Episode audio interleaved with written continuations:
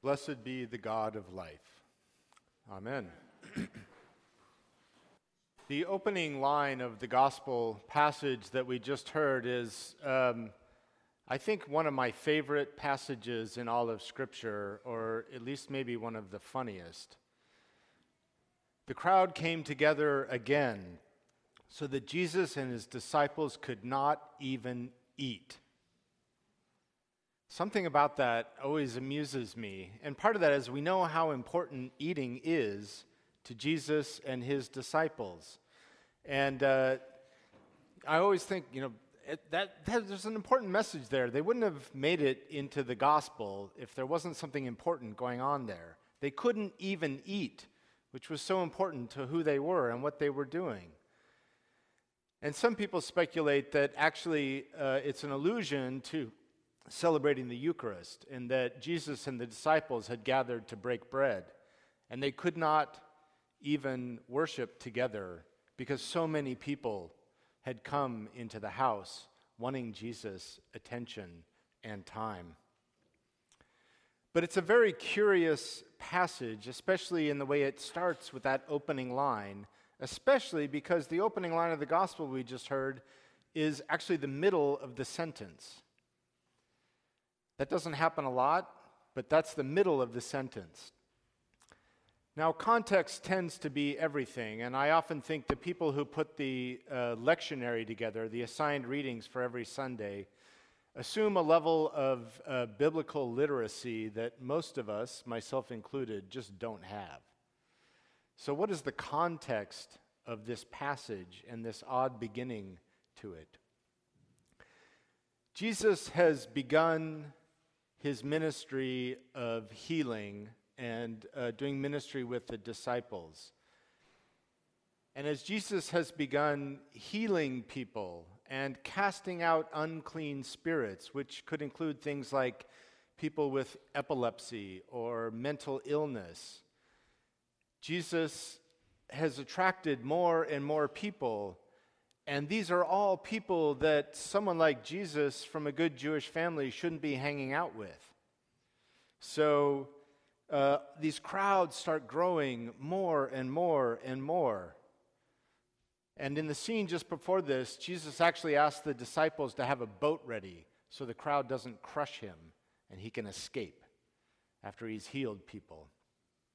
Then Jesus takes the 12 apostles and goes up on the mountaintop.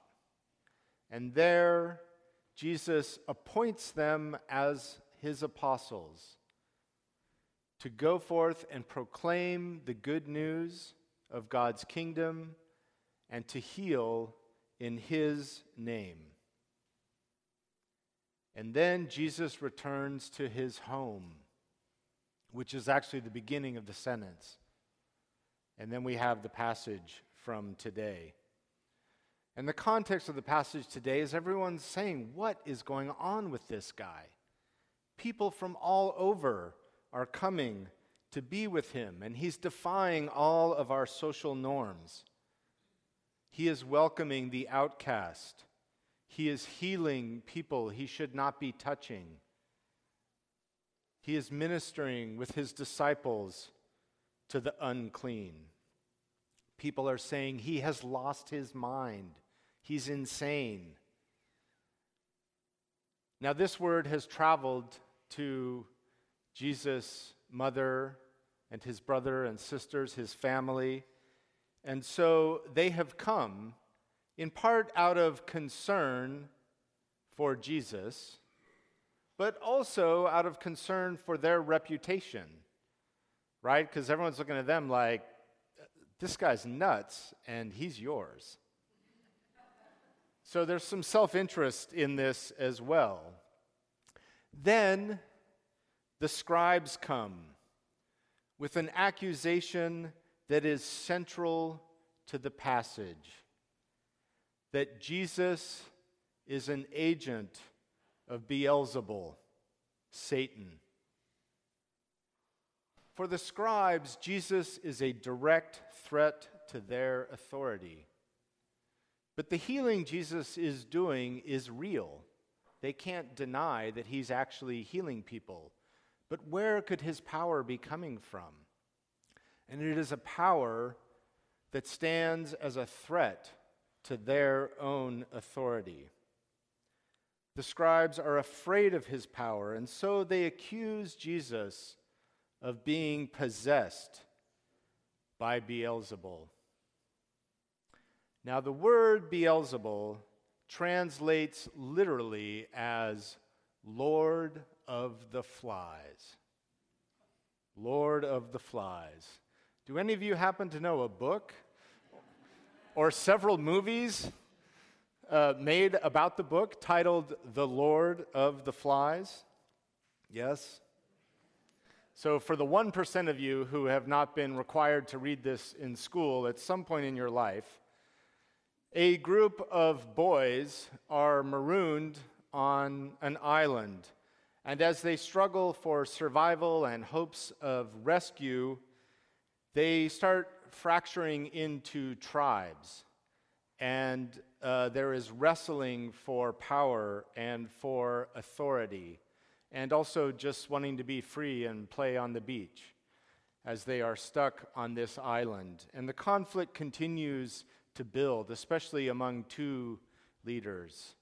Who will survive? Who will be the leader of all the boys as they break into these different groups? And they start to develop a concern that there is a beast living on the island that is going to kill all of them. And the tribe that is the hunting tribe kills a large pig and places the head on a stick in front of where they believe the beast lives as a sacrifice to the beast to try and appease it.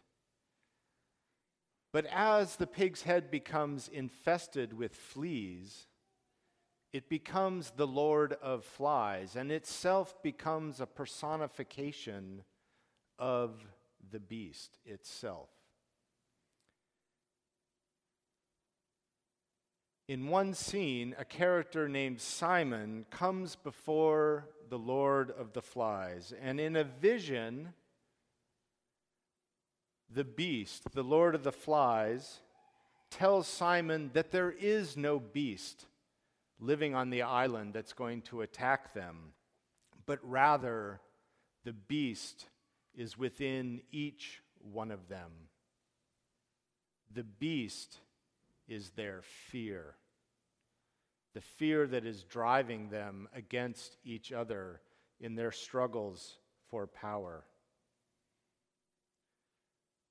But today's gospel passage, and indeed the very person of Jesus Christ, is an alternative ending to the Lord of the Flies. Some people say that the character Simon in Lord of the Flies is an allegory for Jesus. Maybe he's an allegory for Simon Peter, the apostle, because, but not for Jesus. Because the message that Simon comes to send, and more importantly, Simon goes down to the beach to tell everybody that there is no beast. The beast is not going to kill them, the beast is within them. And as he comes onto the beach, all the boys are dancing in a frenzy, doing their hunting dance, and they mistake Simon for the beast, and they attack him and kill him. So he never gets to tell them the message. But the message is that there is no beast, the fear is within them. But the message of Jesus is different. The message of Jesus is the kingdom of God is within you. So they're not direct allegories. And the point of the book, The Lord of the Flies, and more importantly, the point of the good news of the gospel, is that we are all on the island together. And we need to decide which tribe we're going to belong to. Now, Jesus' tribe welcomes all, it offers forgiveness and healing. Jesus' tribe is motivated by love. Then there is the tribe of the Lord of the flies, the tribe of fear that sees others as a threat to its survival. The tribe of fear craves power. The tribe of fear is the tribe of racism, sexism, homophobia. The tribe of fear maintains privilege through the poverty of others. And the eternal sin that Jesus talks about in the passage, referring to the scribes, is because the scribes are representatives of the Lord of the flies. They are representatives of the tribe of fear, but they are accusing Jesus of being the Lord of the flies. And that is their sin. Now, as a sophisticated Episcopalian, I'm not supposed to like t shirt theology. But I have to confess a certain fondness for it. I saw a t shirt recently. On the front, it said, No Jesus, no fear. No, K N O W, Jesus. No, N O, fear. And on the back it said, No Jesus, N O, no, K N O W, fear, right? No Jesus, no fear. No Jesus, no fear. Yesterday at Grace Cathedral, five youth from our congregation were confirmed, along with over 100 other youth from around uh, the diocese, and it was a beautiful service. And the service reminded me there's a point at which, at the service, which we do in confirmation and baptism, and whenever we reaffirm our baptismal vows, uh, where the candidates are questioned. And the first question, the thir- first thing we always do is renounce evil. We renounce the tribe of fear. Then the second thing we do is reaffirm our commitment to Christ, which is all about how we go about living, in the words of our Eucharistic prayer today, how we go about living on this fragile earth, our island home. The challenge of the Christian life, at least for me, is that, like the boys on the island in The Lord of Flies, it's easy to switch from one tribe to another, right? The boys in the book are kind of realigning themselves all the time with who they think is going to be best for them. And sometimes we catch ourselves switching allegiances, switching to the other tribe. I don't know about you, but I feel like in the course of one day, I can go from the tribe of Jesus to the tribe of fear and back to Jesus and back to fear.